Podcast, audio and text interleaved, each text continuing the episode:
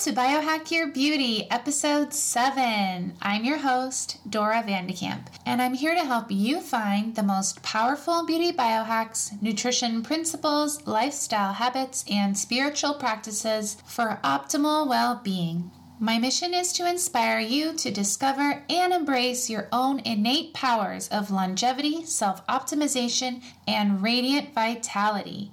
This show has been brought to you by Schizandu, a line of the highest quality wild crafted and organic products. Schizandu is dedicated to using only the purest ingredients, and their activated charcoal powder has amazing beautifying benefits, including teeth whitening, maintaining healthy digestion, and rejuvenating the skin and hair. And if you follow me on Instagram, you know I sprinkle charcoal on everything. Check out Schizandu products at schizandu.com. That's S C H I Z A N D U.com. And use discount code DORA for 12% off your order. Today's featured guest is Marni Wasserman. Marni is a culinary nutritionist and health strategist. She is the author of Fermenting for Dummies and Plant Based Diet for Dummies, and the co host of the Ultimate Health Podcast. Marni uses passion and experience to educate individuals on how to adopt a real food diet and a balanced lifestyle through simple strategies. So, when Marni was diagnosed with Hashimoto's, a thyroid condition that was detrimental to her well being, she became passionate about reclaiming her health and teaching others to do the same. Marni has such a wealth of knowledge, not only about thyroid health, but also wellness in general. And I have so many friends and acquaintances who suffer from some kind of thyroid condition. So this episode was really important for me to do. I hope that this information gives them and you a sense of empowerment and the hope that they can heal themselves and, as Marni says in this interview, become their own doctor. Here are some of the questions we answer on the show. What is the thyroid gland and what is its function in the body? What are some of the environmental culprits that might contribute to thyroid conditions? What specific tests do you need to test your thyroid health? What to do when your doctor refuses to perform these tests? And Marni mentions in the interview that that happens a lot. How did Marni develop an optimal diet for thyroid health? How to go grain free? What supplements are good to take for thyroid health? What kind of exercise is optimal if you have a thyroid condition? And is it possible to heal oneself enough to stop having to take thyroid medication? I hope you enjoy listening to the show. Without further ado, Marni Wasserman. Hi, Marni. Thank you for coming on the show. Thanks for having me. It's a pleasure to be here. How is your week so far? the week's been great. It's a long weekend, so you know, starting starting the week off on a Tuesday is always always kind of fun. Mm-hmm. but uh, it's been it's been a great start. I hear you're planning a wedding. I am. How We're getting exciting. married in July, so we just kicked off actually the first celebration this weekend. I had my bridal shower, so from here on in, it's going to be a lot a lot of wedding stuff. Congratulations! That's so Thank exciting. You. Thank you. Should be fun. Yeah. So um, let's start at the beginning. How did you come to be so passionate about nutrition? Well, that's always a great question because, you know, from a young age, I always loved food.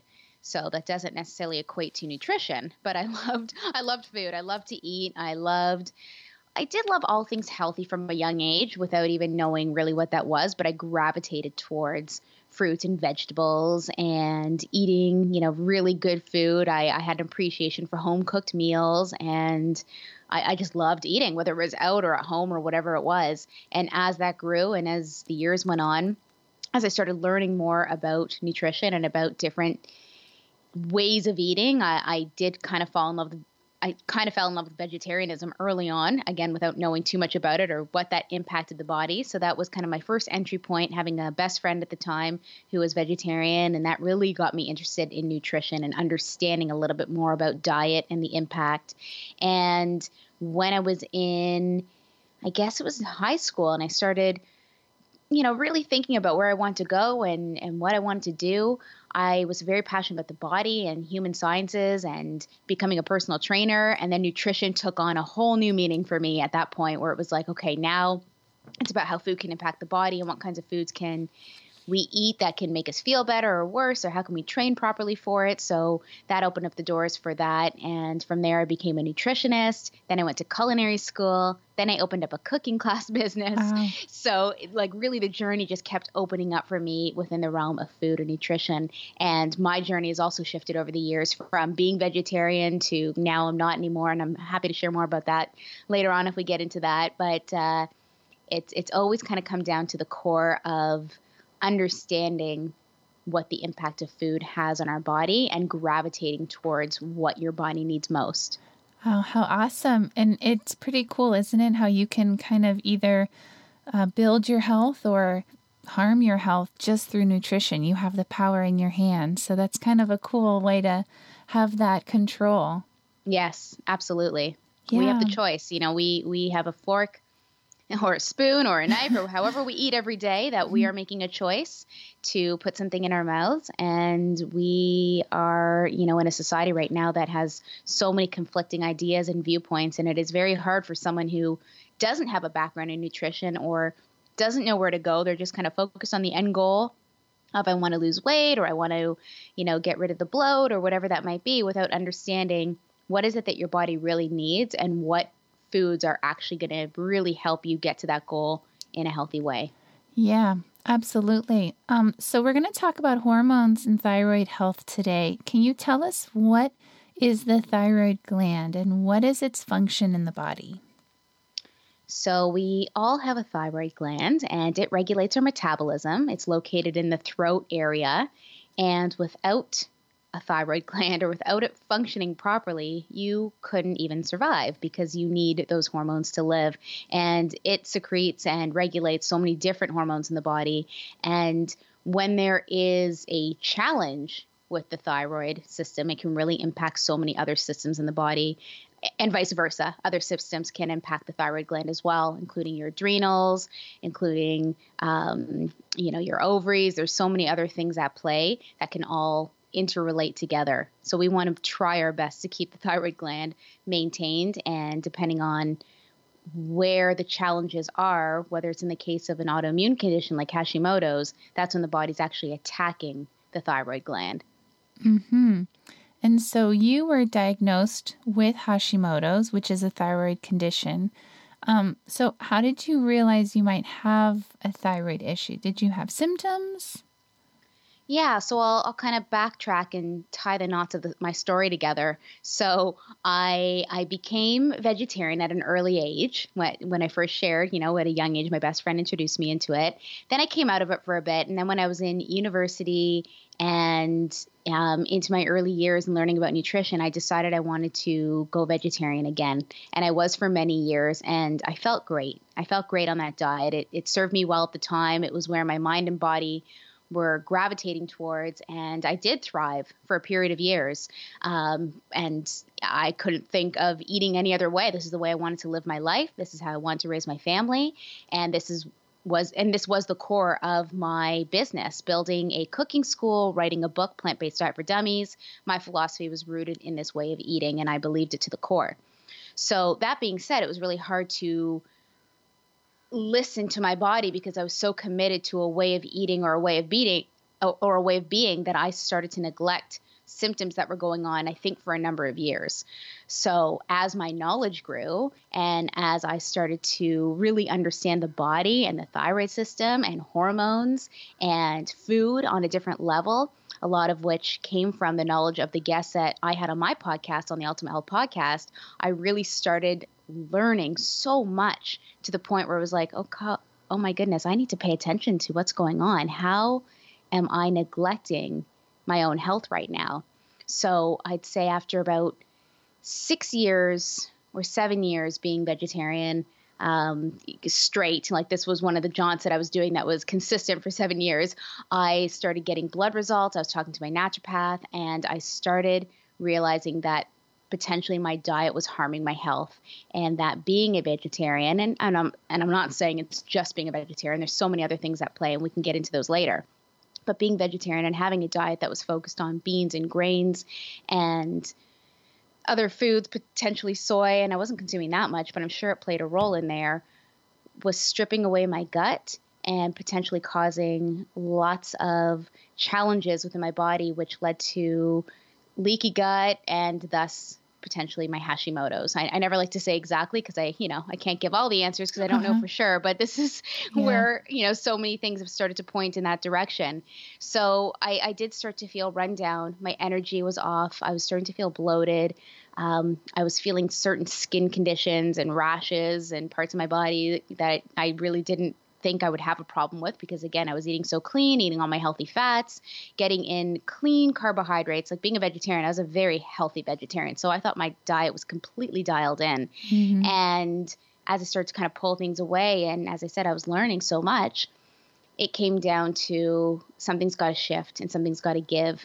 And it's got to be my diet, in addition to some supplementation and getting proper blood work done.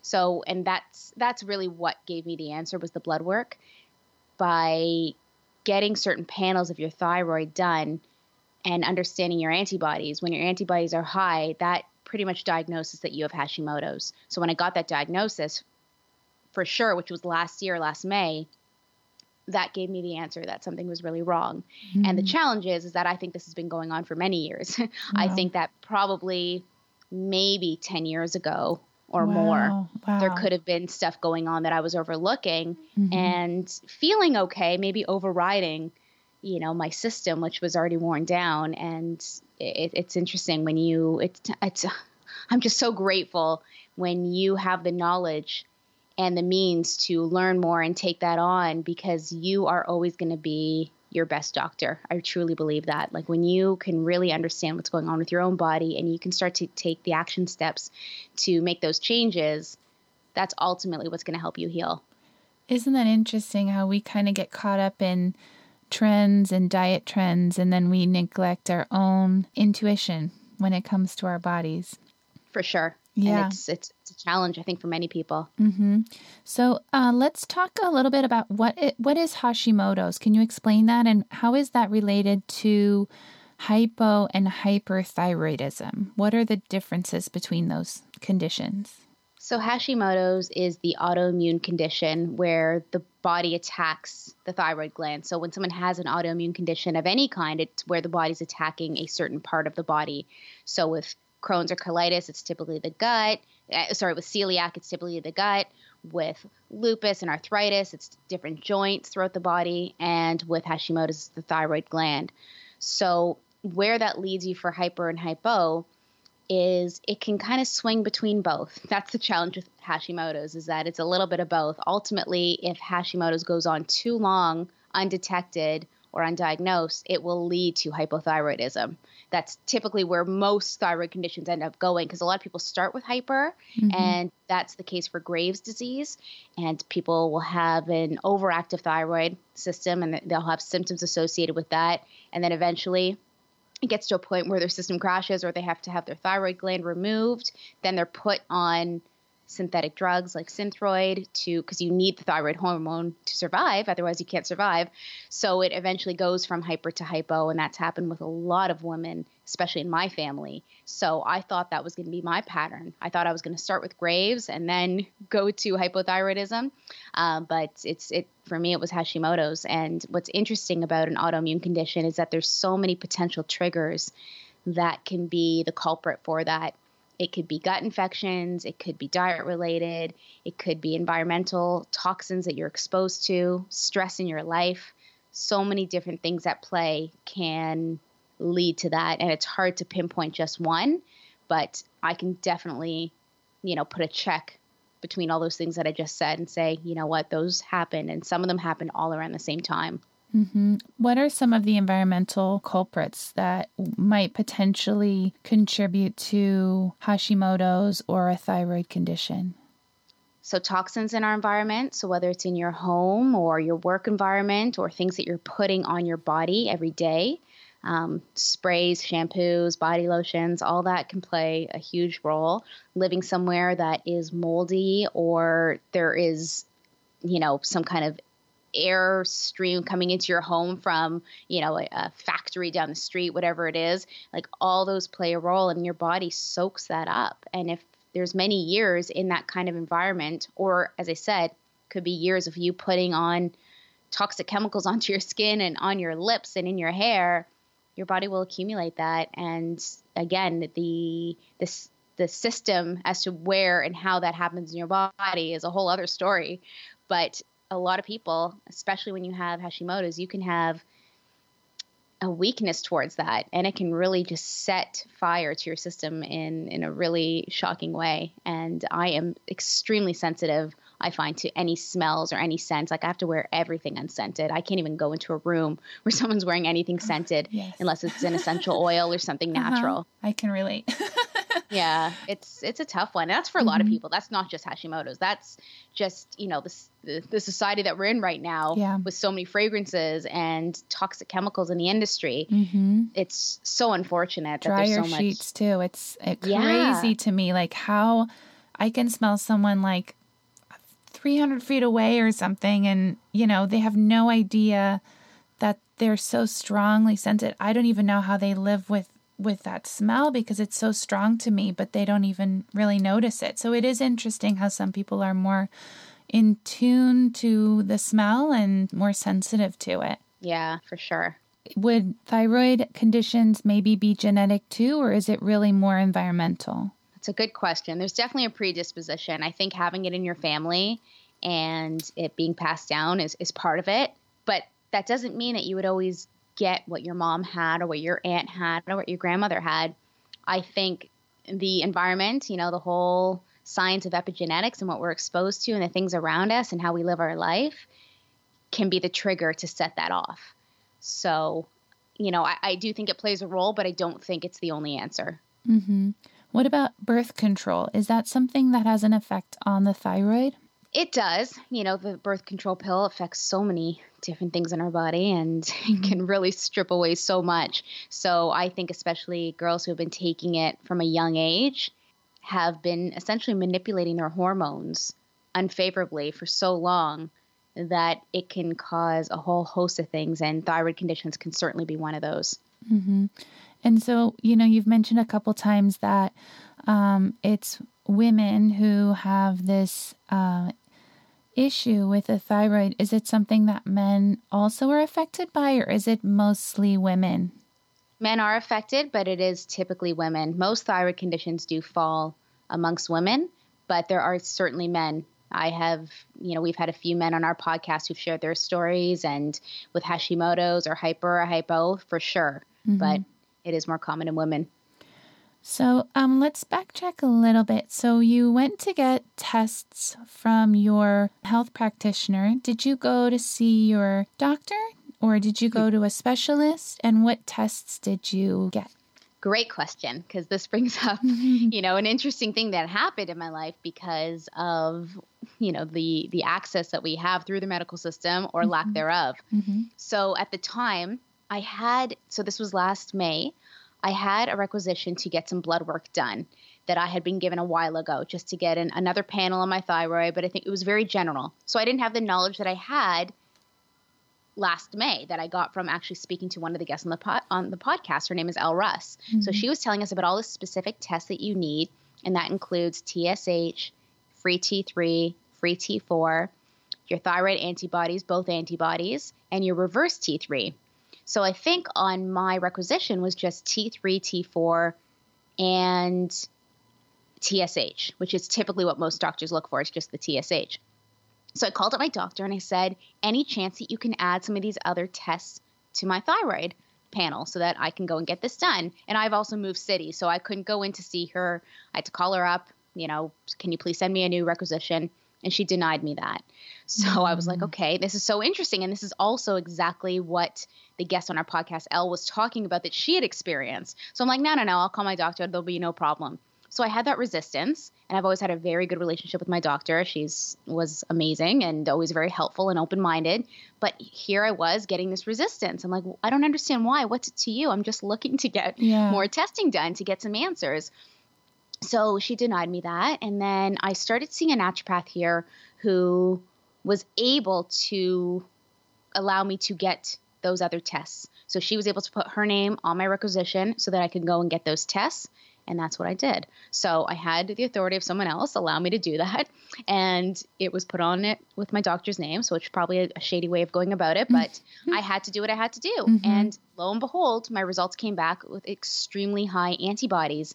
And when my doctor got those results, although she was upset that I kind of went around her and got someone else mm-hmm. to put the name on it, I showed her. I'm like, take a look at this, and she she couldn't say much. She was, you know, a little upset about how I handled it, but I'm like, you know what, I, I can't see you anymore. I'm going to find a new doctor because you obviously can't, you know, back me up and yeah. and help me fight for my health here. So I was very lucky to find a new GP locally that now allows me to get all the tests that I need to get done. Because the thing about the thyroid gland is you want to regularly check that. Every three months, it could be a different showing on your readings every six months it can be. So as soon as you start some kind of protocol whether it's adding in supplements or changing your diet you want to keep up on it because if it gets worse you may have to go on some kind of thyroid medication. Mm. so ever since last may i've been on this healing journey really working hard at getting those antibodies lower and trying to work with my thyroid hormones. And i'm still learning about it too. Like i'm in the middle of this really trying to understand it working with my functional medicine team working with my naturopath, learning about it on my own, reading books, creating courses, like really just jumping right in to fully have a good handle on what's going on here and how to bring everything into balance. Because from my understanding is you can bring your autoimmune condition into remission. Mm-hmm. You can't really completely I, I don't want to say that because I do believe there's got to be a way because I have heard people say you can mm-hmm completely keep it to a place where it's not affecting or impacting your life. Mm-hmm. But as far as I'm learning, you can put it into remission, but it's still always going to be there and it can always get triggered depending on what's going on. So it's nice to see that over the year, I have really worked on my antibodies and brought them down to a point of being really low, not below average, but still above average. And now it's just about working on the other uh, on the other thyroid hormones that I need to bring into balance as well. And so um, let's go over one more time the tests that somebody would want to ask their doctor for if they might be concerned that they have Hashimoto's or maybe something going on with their thyroid. What tests should they ask their doctor or their naturopath or a functional medicine doctor for? Okay, so that's your TSH, your free T3, T4, your thyroid antibody, so that's TPO and TPA, and your reverse T3. Okay. Awesome. And then, in addition to that, you, there's other things that you'd want to get checked, like your ferritin levels. Um, you want to get your vitamin D checked because when you have your thyroid gland compromised and when you have this impacting your body, it can affect how you're absorbing and maintaining different nutrient levels. So you want to check those as well. So a lot of women have very low ferritin levels and very low vitamin D3 because the gut has been compromised and your body's not absorbing the nutrition that it needs. So it's about going back to the gut, and I can get to that shortly too as well. So there's a lot of other uh, nutrients that you want to look into to make sure that your body has adequate levels of those.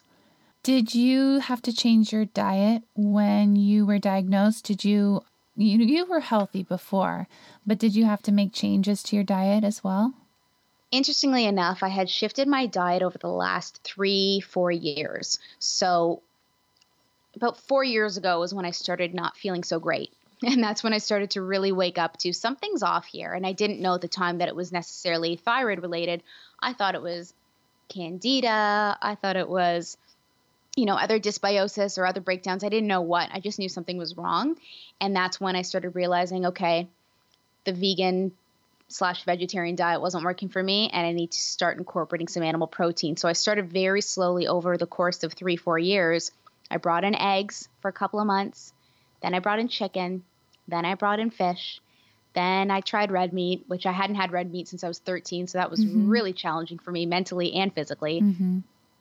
So it was a really interesting process, but I took my time with it and made sure I checked in, you know, to feel how I was doing. Is this the way I want to eat? Is this feeling good? Is, does this feel right ethically and morally? And mm-hmm. every time I'm chewing something, and yeah. it did. It slowly did start to. And as I started learning that, eating grains and beans wasn't feeling so good, or if I did eat them, I'd have to spread it out a little bit more. It couldn't be an, an everyday occurrence. It had to be something that I did every once in a while.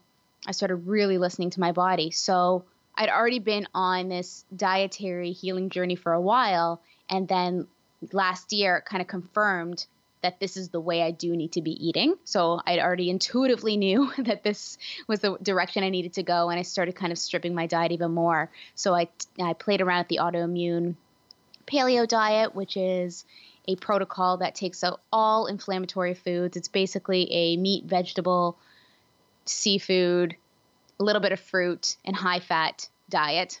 So it takes everything that could be inflammatory to the body out and it allows you to really just heal your body and then you can start to reintroduce foods. So I've tested that and really focused on nutrient dense foods like bone broth and collagen, lots of green vegetables, lots of sweet potatoes. You know, a lot of my diet really didn't change all that much. All the plant based foods that I loved and ate all the time, like the greens and the veggies, that stayed in, of course. And if anything, I'm eating more of them because that's kind of what I gravitate towards and what I go to. When I'm building my plate, it's always going to be three quarters of the plate being veggies and then a quarter of it being some kind of animal protein or fat or whatever that might be. And you you are grain free. Are are you grain free? I am. I am. Yes. So that shifted, I'd say, about two years ago, mm-hmm. a year and a half ago when I started really understanding that gluten free wasn't even enough. I needed to go grain free. So gluten free still includes certain types of grains, like it could be rice or even the pseudo grains like quinoa. And I was feeling okay on them, but I thought, you know, what have I got to lose? Let me just take them out, see how I do, see how I feel. And now I have taken all the grains out with the exception, I'd say, of once in a while I have had things like quinoa and millet. I'm not going to be so militant about it. Mm-hmm. You know, I'm going to still try and be as balanced and, and sustainable with my life as I can. Mm-hmm. But I'd say most days, and if not the way that I want to eat long term, is grain free. It's just, it's so easy and so sustaining. And I know that taking the grains out for thyroid health is extremely beneficial. A lot of the components of grains can be really hard on the body and certainly the gut, which is the main reason that I have eliminated them. And so, because grains are connected to um, leaky gut, can you talk a little bit about leaky gut and why are those, why is that connected to thyroid conditions and autoimmune conditions?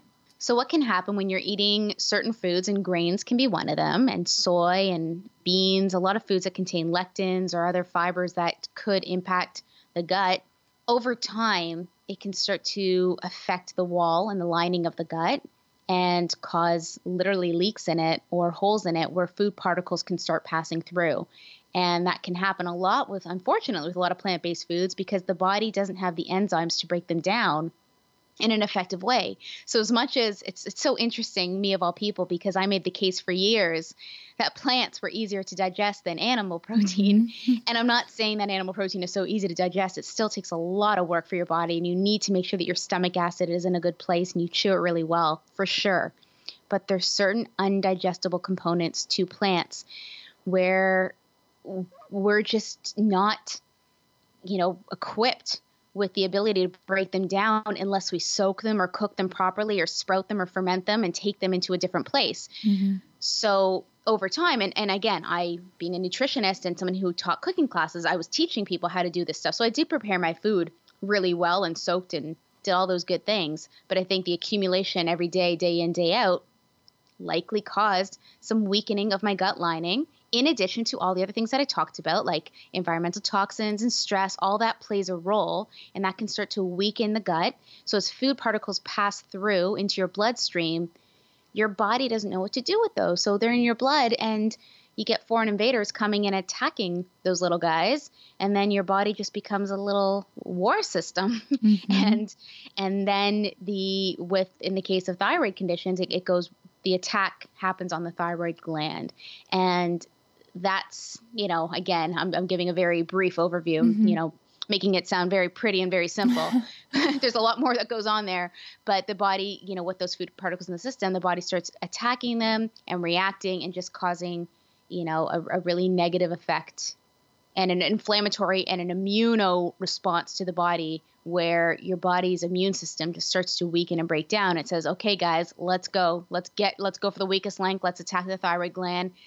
This is this is where we're this is what we're after. That's our target mm-hmm. and then mm-hmm. over time it starts taking little hacksaws and chipping away at it and causing those antibodies to rise which is that's why the autoimmune conditions are broken down into auto being you know self immune system breaking down and that is you know in a nutshell what's happening yeah and how do you how would someone go grain free because i mean i'm i'm grain free and everybody that i talk to about it you know that loves bread they say i'll never give up bread i love bread so much so how do you go grain free well, you start finding the things that you love that you think you can't give up, and then you start looking for alternatives. And mm-hmm. luckily, mm-hmm. it's so easy now. Like a couple years ago, this wasn't so easy. There wasn't as many options, alternatives, or flours, or even bread mixes, or even breads that you can go in and buy. They're already done for you. So it does take a little bit of time to do your gathering and do your hunting and putting on your thinking cap or going to different places. And I know it's not always easy for everybody listening like where you live. You may not have access and I completely sympathize with you. So there are ways. And you can also use foods. I'll get to that in a second. So first thing is there's a lot of alternative breads and flours things like cassava and coconut and almond if you're including nuts and uh, tiger nut. So there's so many different bases that you can use if you want to start making things at home, like pancakes and muffins and breads then there's companies like Legit Bread Company that has mixes ready done for you that all you need to do is add some eggs and water and apple cider vinegar and you can whip up a loaf of bread at home. Mm-hmm. Or you can get really creative and start using things like sweet potato and slice it really thin and long and make toast out of sweet potato. It's really big right now on Instagram. You can find coconut wraps and collard wraps. Like there's so many different ways that you can substitute bread and wraps. And same with um, rice and pasta. You can use cauliflower, of course, the, the most popular vegetable mm-hmm. right now mm-hmm. for everything. But um, so you can use cauliflower, you can use zucchini and squash and kelp noodles. There's just endless options now, but you just have to look and start following people or looking on YouTube or getting cookbooks with some of these very simple, not time consuming alternatives to grains. And you can still fill your plate up. And I, I do rely on a lot of root veggies. That's what gives me my sustenance and mean, my carb fix. I love beets and carrots and squash and sweet potatoes, white sweet potatoes, orange sweet potatoes, and I'm making those regularly to fill up a part of my plate. Hmm. And what nutrients are vital for someone who has Hashimoto's or maybe a thyroid condition or even someone who's just concerned about their thyroid health? So you want to definitely focus on a very balanced whole food diet because you're going to get a lot of your natural nutrients easily through green vegetables and some of the root veggies that I just said, and certainly vitamin D through animal protein. So you want to you really want to focus on that and, and iron as well. And then if you're going to take supplements, anything from probiotics to selenium, Magnesium is really key. Um, vitamin D in supplemental form, so you can get it through foods, but you definitely, you know, these days we want to get it through a supplement to make sure that we're getting the the, the top end levels that our body needs. Vitamin C. What else? And then depending on if you're going on a more intense protocol, like a gut healing protocol, there's so many other herbs and supplements that you can be taking just to kind of help repair and you, but that's going to be very individual. Mm-hmm. But general overview is things like what I said, like the selenium, magnesium, a good fish oil or omega 3 is going to be very helpful. Mm-hmm. Yeah. Yeah, magnesium is a big one, I think, for a, a lot of people. Vitamin D and magnesium, I feel like that's just kind of no matter what condition someone's got, usually that's something that they got to supplement with because for sure. so many people are deficient in those two nutrients. So what about other ways to support your lifestyle? Uh, if you have hashimoto's or any thyroid condition would you say that exercise is something that you should incorporate? What what's your view on exercise when it comes to that yeah, no, great question. And when it comes to exercise, which can be, again, a, ch- a challenging one for people with a thyroid condition or Hashimoto's, because another trigger that could lead to a failed system or a stressed out system is over exercising. And I think I was in that boat too, where I was pushing it really hard for many years, being a personal trainer, being really into fitness and running. I'm sure there was times where I was probably in total adrenal fatigue and pushing myself even further. And that can really stress the body out. So when you have Hashimoto's or a thyroid condition, one of the biggest symptoms and complaints that people have is weight gain or feeling sludgy and and just yucky in their body and feeling like there's water weight so you feel like you want to exercise more.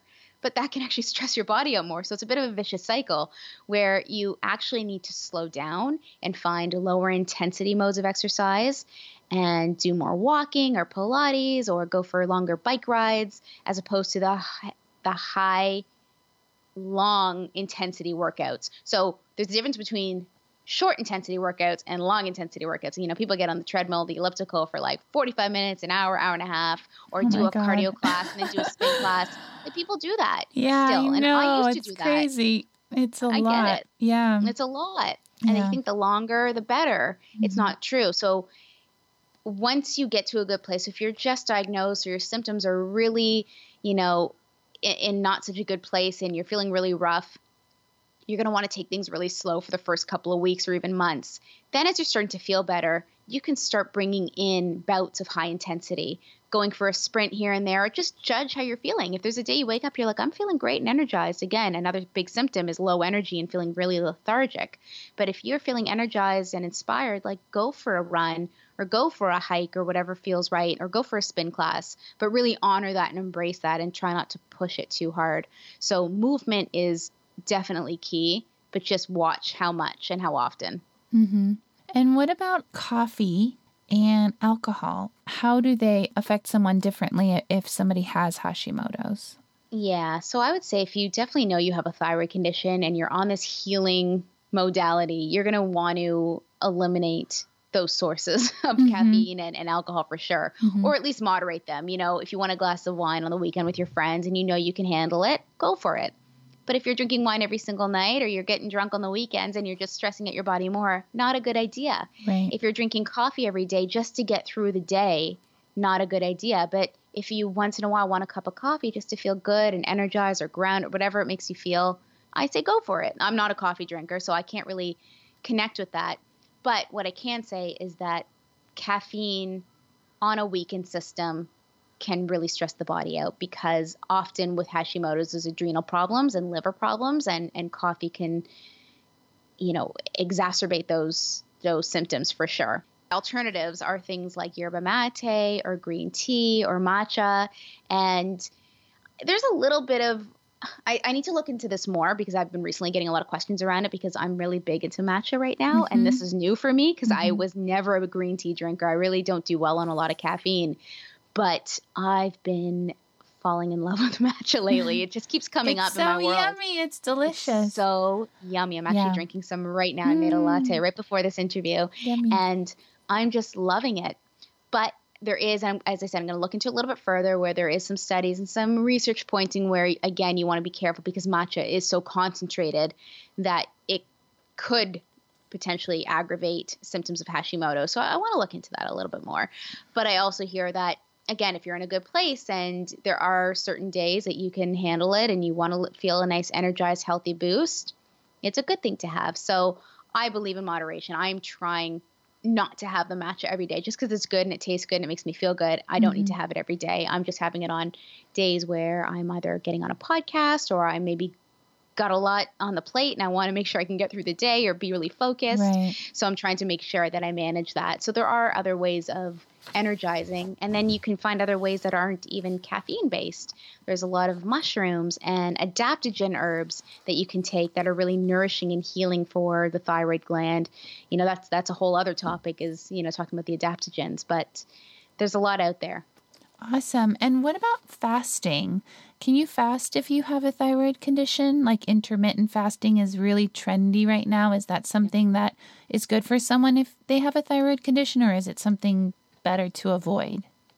I, well, it's a, a very individual, right? So if someone's really drawn to it and wants to test it out and see how they do on it, because that's going to help them and help manage their blood sugar levels and manage their weight, go for it.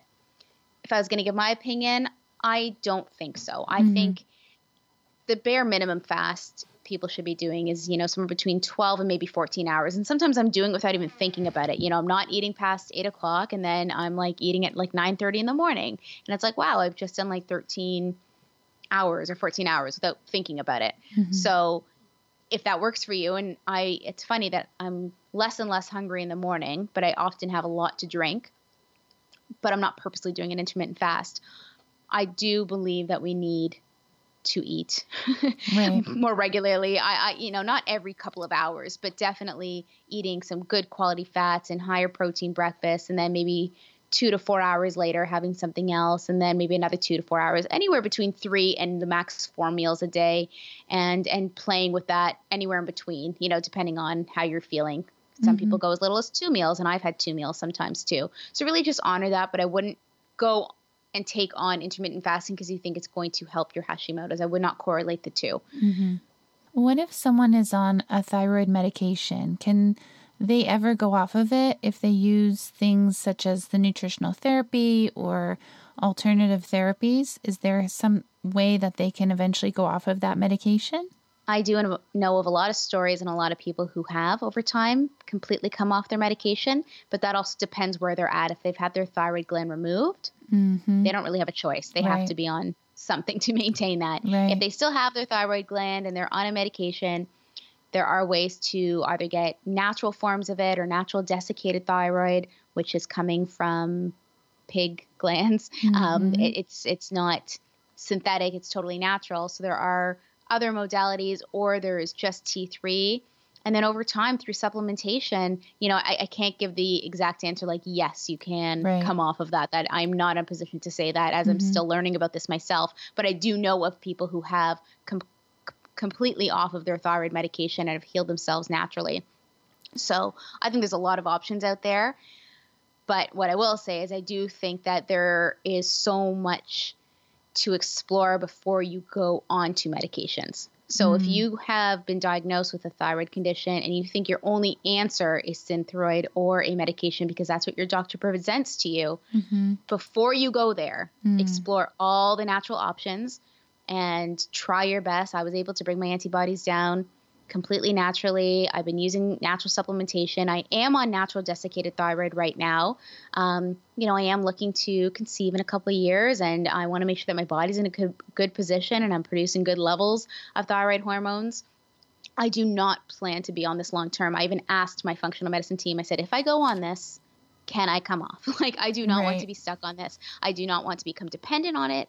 I want to make sure that I have innately what I need so that my body can thrive long term. But right now, while I'm kind of going through this healing and my body's trying to find its balance, if it's going to help support that, then amazing. And there's a lot of books and resources and Mhm. people who are way more knowledgeable than I am in the field of thyroid health that have put out published books with research as to how they have done this completely naturally. People like Amy Myers, Izabella Wentz, you know, I would look to those people and follow some of their protocols before you go onto the medical convention, uh, the conventional route. Mm-hmm. And you touched on something, which is the importance of your thyroid health when it comes to potentially conceiving a, a child. So, fertility is a component of that thyroid health, correct? Big component, yeah. Mm-hmm. And I'm I'm starting to learn about that now and really just trying to dial that all in. So it is you have to have your thyroid levels in a good place to be able to have your body support that. Mm-hmm. So, if somebody is diagnosed with Hashimoto's or a thyroid condition and they decide to do some natural therapies, maybe work with their naturopath or their doctor, uh, should they be getting tests regularly or how often should they get tested for those levels? So I would definitely, you know, get your initial test done. And then if there's a way to follow some kind of protocol or seek out a program or start taking things on that you can start to work towards bringing down your antibody levels or managing your hypothyroid symptoms, then I'd say as early as three weeks to three months to Mhm. six months, you could get tested to start to see what's going on. And all, that all depends, right? Some people have to pay out of pocket. Some people don't have the availability to get the proper requisitions. So do the best that you can, but certainly, you know, anywhere between two to four times a year you want to get tested. Mm. And then you actually created a program called Healing and Dealing with Hashimoto's. Tell us a little bit about your program. Yeah, so a friend of mine, a colleague and friend, she also was diagnosed with Hashimoto's around the same time as myself. And so over the last year, we've been sharing ideas and just talking about this and you know bringing each other up to date on what we've discovered or anything that's new. And we both have our own area of expertise where i focus a lot on diet and lifestyle. She focuses a lot on women and hormones. And at some point we're like you know what? We're gathering so much information and we're learning so much how amazing would it be to create a program where we're not just coming at this like we have all the answers here mm-hmm. enjoy we're like let's share what we're going through and that we're still going through this and what we're experiencing and what we know about this and then utilizing our knowledge base to help people and support their lifestyle nutrition diet um, supplement and gut protocols and how can we help them do that because we have that knowledge so we put together a four week program where we took a group of women through the four weeks and every week layering on the next and giving ideas and tips and strategies and recipes and resources to start to make better choices around their thyroid health.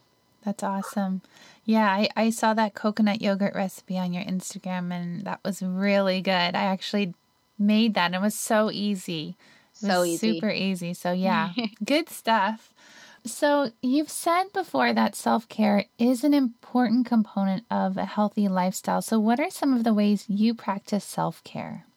Self care is so important, and I'm so happy we're talking about this because at the end of the day, it can be really overwhelming and depressing and mm-hmm. self-defeating when you're diagnosed with something mm-hmm. and you know regardless of being diagnosed with something or not i think in our culture today and busy women and men and entrepreneurs and everyone in between are doing so much for their families, for their kids, for everybody else, and not stopping to take care of themselves, not finding time in the day to do things for themselves. And it doesn't have to be a long time, it just has to be something. And I think taking that time to cook or to go to a yoga class or to read a book, to journal, to meditate, to get outside and get into nature if you have a dog or kids or whatever it is maybe no kids maybe no dog just so that you're by yourself mm-hmm. um, finding those moments is so important and so nurturing to the soul because we need to stop we need to slow down we need to assess and reflect and you know i'm guilty of it for sure but i've started to really build in some routines and i like to do my routine typically in the morning and then I scatter little pockets throughout the day or the week wherever I can. But in the morning's a really good time for me to get up and, you know, hydrate, go read a book or go journal, go express some gratitude. And yeah, sometimes even Instagram might be part of that for me too. Mm-hmm. Like I really like just enjoy that time, but mm-hmm. it's to mm-hmm. myself and I try to not let it overtake me. Mm-hmm. I'm really mm-hmm. conscious of how I'm utilizing it and just have more fun. So it's it's a really important message and it's something that we definitely I definitely shared throughout the the program. This was a whole part of my slideshow is just talking about bringing in the self care because it's so simple yet it's so taken for granted. It's so simple. It's yeah. like can can we not just go to bed five minutes earlier and like listen to some music? That's right. self care. Yeah. Like go take a bath and put your feet up for 10 minutes. Mm-hmm. Go sip some tea and go look at a bird outside. Right. Like, yeah. Simple, simple stuff. It's simple, and yet it's sometimes so hard to stop and take time to not do anything. Yeah. you know? Exactly. Yeah. Yeah. Um, and I think that touches on an important aspect of wellness and probably thyroid health in general is just not being so stressed or e- e- taking the time to practice self care in order to kind of manage your stress levels because stress is probably not good for your thyroid. that is, I think, probably the most important component, mm-hmm. in addition to sleep, because we haven't mm-hmm. touched, touched on sleep yet. Mm. But, and that comes into stress. You know, if you're getting good sleep, hopefully you're not as stressed during the day. But managing your stress levels and being able to have outlets or ways to delegate or def- defer all the things you have to do every day to take the overwhelm out, mm-hmm. or have a way to outlet your feelings and emotions, whether it's talking to someone or writing them down, we need to filter that somewhere because if it stays in and you know the energetic component of people with thyroid conditions is if they keep things in and they're not speaking up you know the throat area the throat chakra it can just cause backup and buildup and and affect things even more. So you know take that in whatever way you want to but it, it's a big component. So we need outlets especially people who are going through thyroid conditions, to express yourself and and let those emotions run free. And yeah, I do I do want to touch on sleep because I think it's really important. Can I get into that? Yes, please, please do. Yeah. So I think I really think getting your sleep routine in check is so vital. And another thing that is so simple but so overlooked. Mm-hmm. People will push the hours and push the limits on their sleep routine as long as they can because there's just too much to do in the day. And I just have to, you know, after the kids go to bed, I have to do this and this and this and pack the lunch and whatever, whatever, or watch all these shows before I go to bed you need to get to bed earlier. You need to get yeah. to bed between 10 and 11. If mm-hmm. you want mm-hmm. me to actually give a time reference, that would be the window of time. Mm-hmm. I'd say by 10:30 and then get up whenever you can or work backwards. If you have to get up at 5, 6, 7, work backwards 7, 8 hours and figure out what your bedtime and try and create an environment after dinner time that you can start to set up a routine at home that gets your body and your mind ready for sleep. To dim the lights at home, you know, get some salt lamps going, diffuse some essential oils, sip on a calming tea, switch into slow down mode so that when you get into bed, you're actually ready to sleep and not like, okay, I'm in bed, but I'm wide awake. Yeah. so we, we, we need to shift those gears and get that nourishing sleep because that's the chance for your body to reset, regenerate, renew, detoxify. And if we're running on empty day after day and feeling exhausted all the time, it's just going to wear you down and it's just going to affect every other area of your life your work, your relationships, your eating habits, what you crave, how you manage stress, how you talk to people. Then you don't want to exercise because you're too tired. Like it just goes into every area. So we need to make sure that that at least that's you know, half of our day or a chunk of our day that needs to happen. And right. we need to honor that and not just not just take it for granted. Mm-hmm. And you you talked about the salt lamps and why are salt lamps a good thing before you're going to sleep?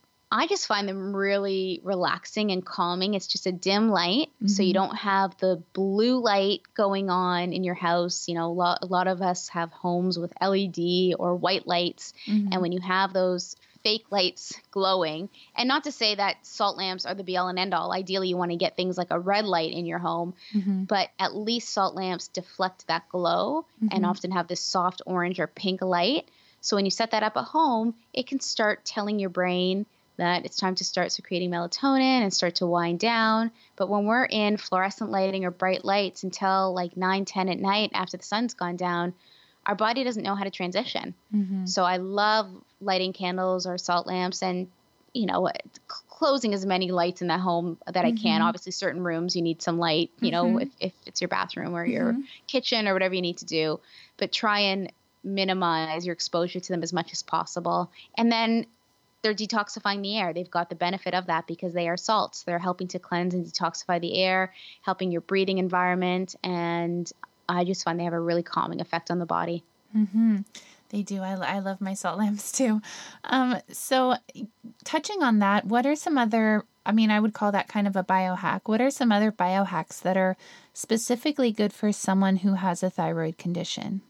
yeah. So, salt lamps for sure. I think, as I said, slowing down when it comes to exercise and finding different lower intensity ways of working out I think getting out of nature and getting grounded, getting your feet planted in the soil or in grass is a really great reset and a really easy and a really cheap biohack.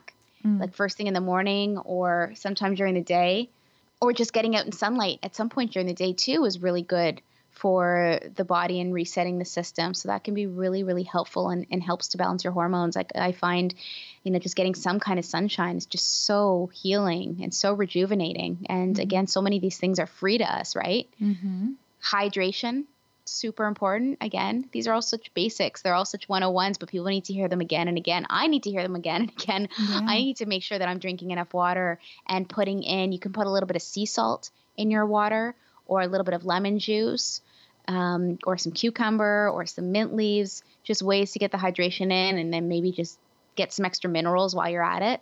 Mm-hmm. And you you mentioned earlier too that one of the symptoms of a thyroid condition is dry skin and I read also like brittle hair and skin mm-hmm. and nails. So what are some things that somebody with a thyroid condition can do to kind of help with those symptoms? So really taking care of their body care routine using a dry skin brush to help slow off some of that dry skin before you're getting into the shower. Um, oiling your body before or after a shower is really good. So, getting a really good body oil that's either coconut or sesame or you know shea butter based, whatever feels good and nourishing. So, making sure that you're getting that moisture in. And I think just making sure that you're like really just taking care of yourself like mm-hmm. you know day in day out like you know depending on through those beauty care routines but making sure that you're buying the products for your skin that are actually going to help to heal your body and if not make some of them at home mm. using really clean beautiful oils like sea buckthorn or almond oil and just upgrading all those areas so that you're feeling like you're you know contributing to your your healing through your body care and through your skin care.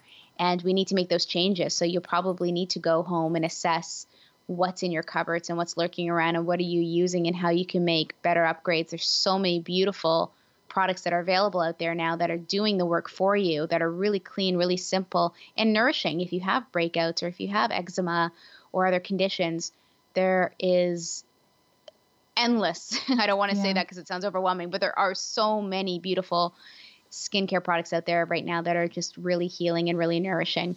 But take that time. That's part of self care too. Is take that time to do the research and you know get maybe one or two different things that you can start to integrate into your routine, and then take that time before you shower to dry skin brush, and then moisturize when you get out of the shower, and maybe do a salt scrub, maybe take an Epsom salt bath, take on some of these modalities that can just really help to heal your body and, and help you feel really good.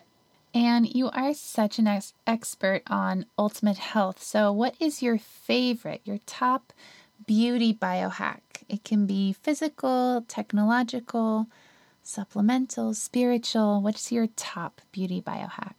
Mm, there's how do I pick one? I know there's um, so you can give more so if you want. Feel free okay, to well, do as many as you want to offer. Okay, well, I'll, I'll, give a couple. Well, one we already talked about, which is sleep. That mm-hmm. is definitely a beauty biohack. You know, mm-hmm. you got to get good sleep so that you feel beautiful and rested, and your your skin's looking good. We all know what it's like to go through several days without sleep, and and that impact that it can have on our skin and the way we feel and the way we look.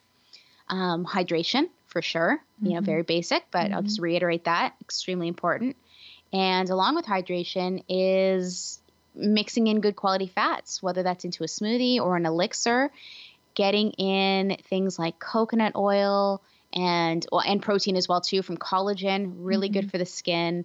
So I have found a big difference since incorporating bone broth and collagen into my diet has made a big difference in my skin and how it looks. I've had people tell me like, "Wow, like you look different." And mm-hmm. and I can attribute that to possibly the animal protein mm-hmm. that has come into my diet for sure. Mm-hmm. But I'm a big fan of fats. So, you know, as I said, coconut oil, avocado, including that into the body or on the body, throwing coconut oil on your face or avocado on your face and getting the nourishment from the outside in is is a really good beauty hack.